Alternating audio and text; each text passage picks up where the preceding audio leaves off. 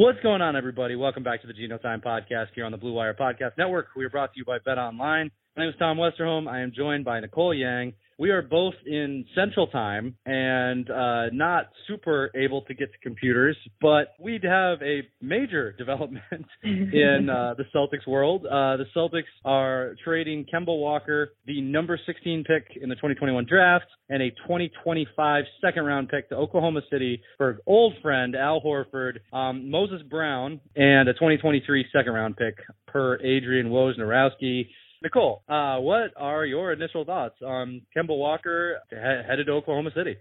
So first, apologies if the audio quality isn't as good because we are having a phone conversation right now. But in terms of the actual trade, I think this is what we saw coming. It was easy to joke about it because Al Horford has been on the Celtics before and we know about Brad's relationship with him, how much Al was fond of his time in Boston and because the money works, like it just seems like a no-brainer, but I guess I'm surprised that it happened this quickly. I think it really gives a lot of credence to the report that Kemba was unhappy and that that, that was sort of the last straw and that a trade was going to happen regardless.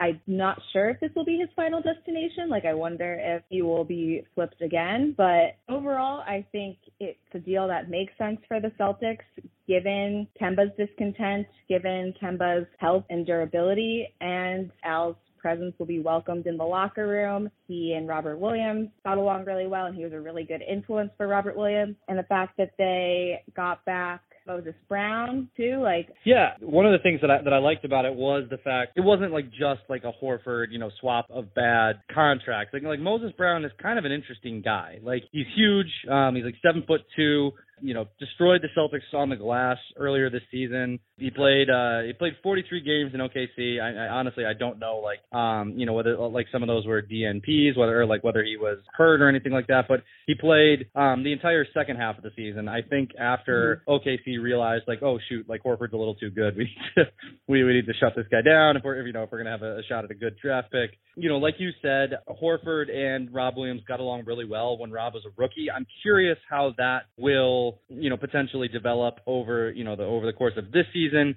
I remember after the 2019 season when Horford left, I talked to Rob because I figured, hey, like I you know I figured like honestly that the Horford like Big Brother stuff was kind of overblown, and Rob shot that sort like that angle down immediately, like very emphatically. It was like no no no no, like he was great. You know I learned a lot from him. He he was very very clear that he really liked Horford. Now obviously we're three years later now. Rob Williams looks like a starter and a you know potential All Star. You know if he stays healthy, and I, I wonder how much that dynamic will shift, especially if Horford gets a lot of minutes. And and then I'm also curious, you know, if this is something of a vote of you know not not no confidence, but a vote of lesser confidence in Rob's health. And if that's the case, then it's hard to blame anyone. I mean, he he hasn't been able to stay on the floor, so you know you go out and you bring in Horford who can help now, and Moses Brown who could potentially help later. Like I wonder if they are sort of like shoring up um, the big yeah. man position in case they don't think Rob can stay healthy. I do want to just say too that like this is I, I think this is kind of a tough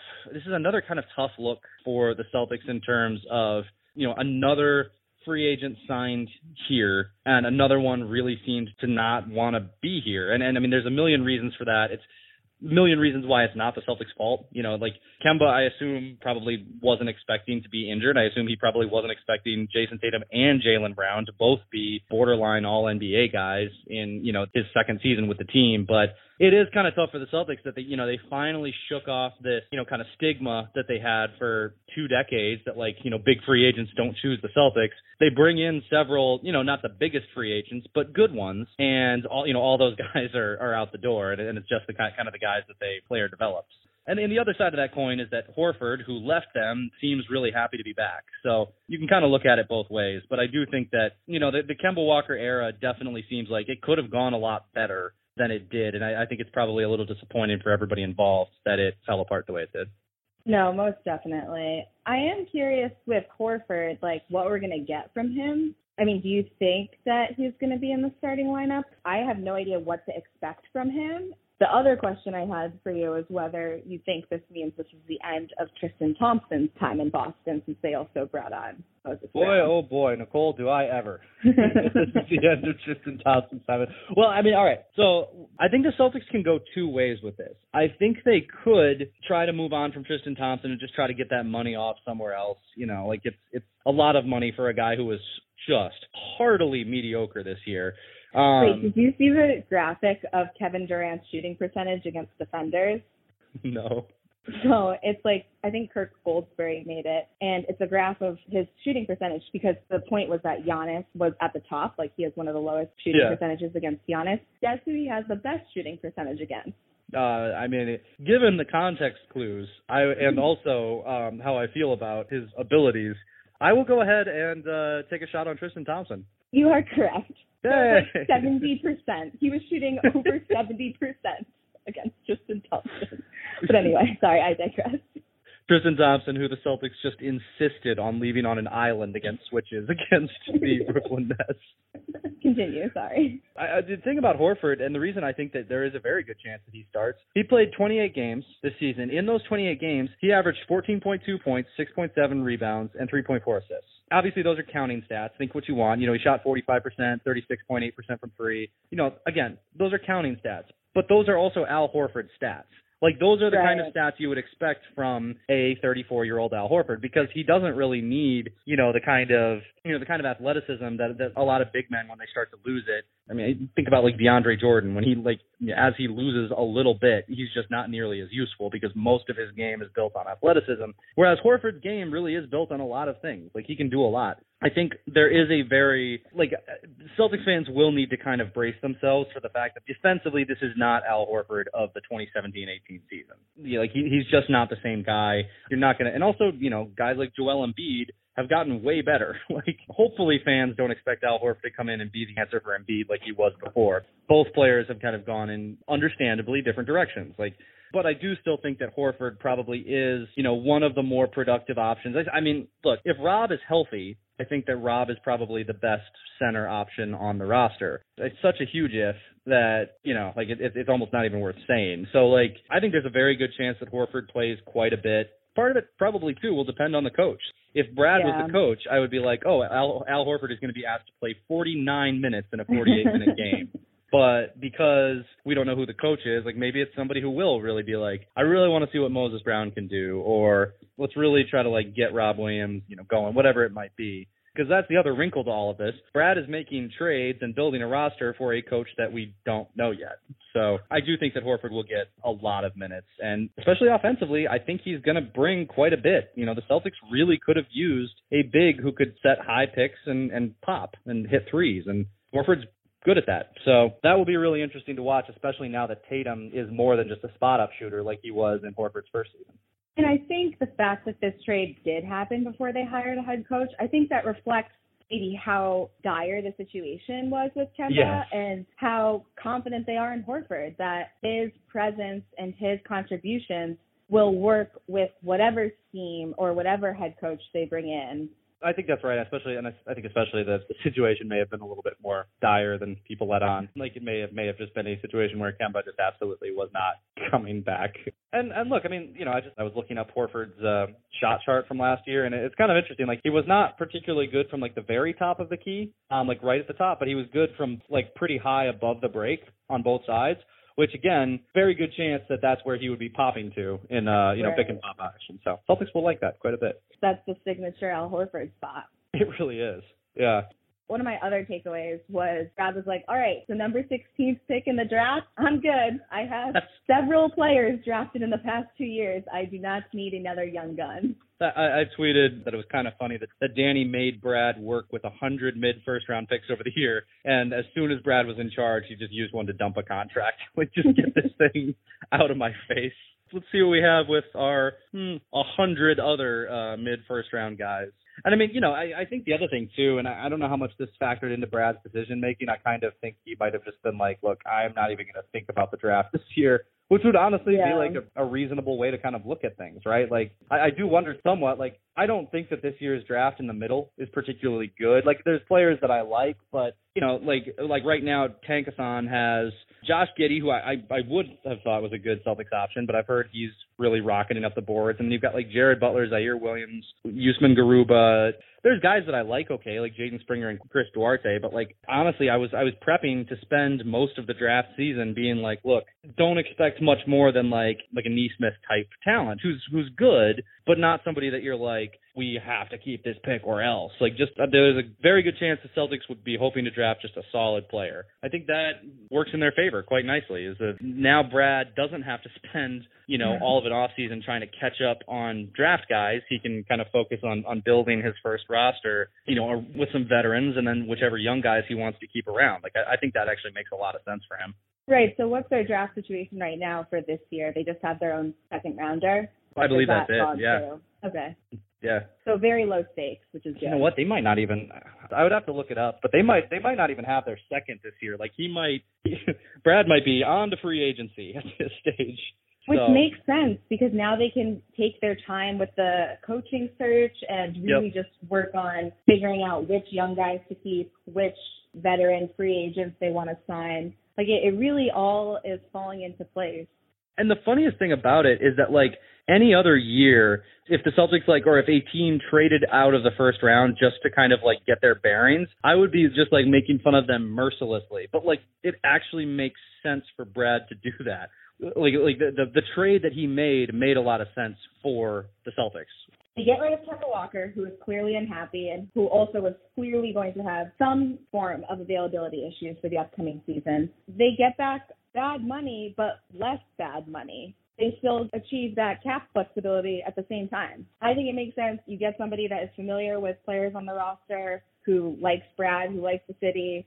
It is pretty crazy that like Brad's first move wasn't like drafting his first round pick or uh, hiring a coach. Hiring a coach. It was mm, trading away the max contract guy that Danny Ainge brought in for a you know previous max contract guy who left because he didn't enjoy like his final season in Boston. Like it's pretty crazy that that you know even if even if this trade isn't like a like a blockbuster move, Brad's first move was pretty big, like a pretty yeah big time decision.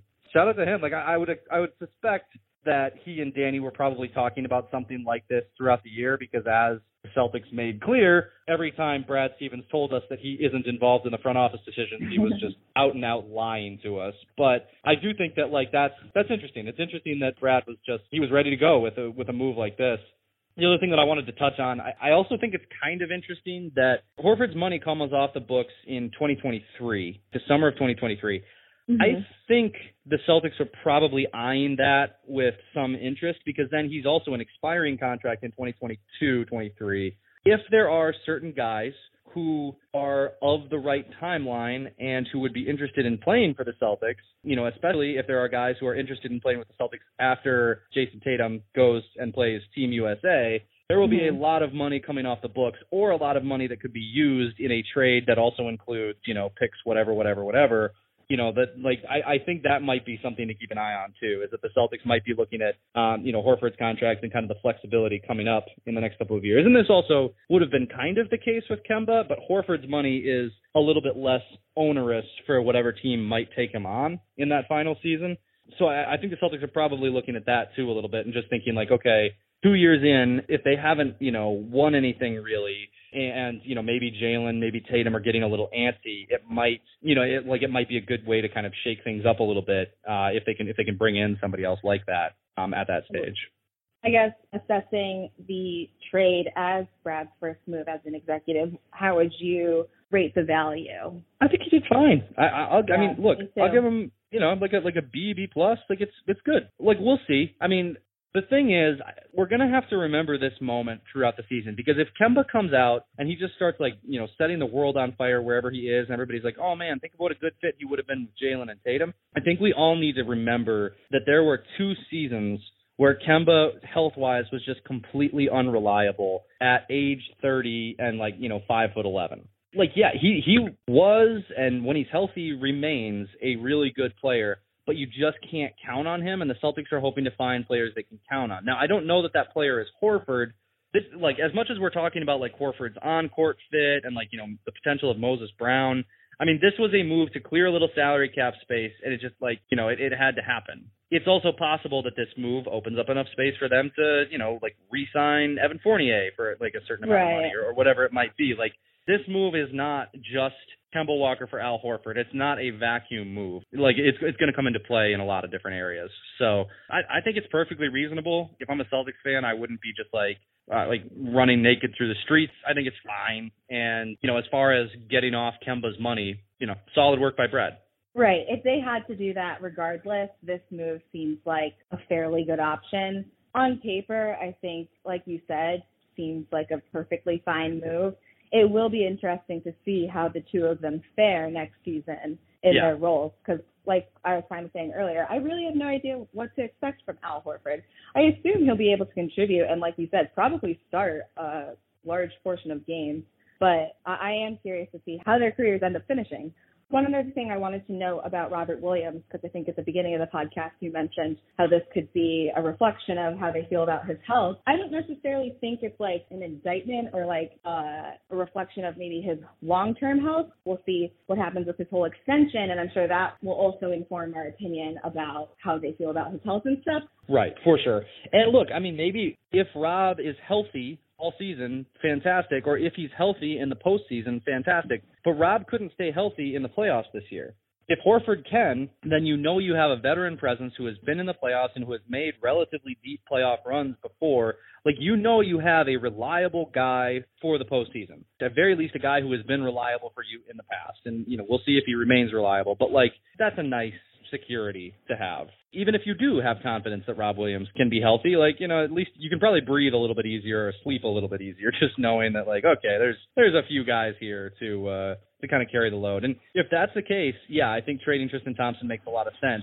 If not, I mean, you know, maybe the Celtics take a look at like selling high. Like if they don't feel confident that Rob is going to be healthy, maybe they just look at it, look at that and say, well, we could get a lot of value for him right now if there's teams that are interested. I don't think that's what they're going to do because I think it's really risky to trade a guy who, you know, again, I've talked about this before. I think that a lot of young guys just need to grow into their bodies and I would not yeah. be surprised if Rob is a is no exception to that and you know he might be able to stay healthy longer.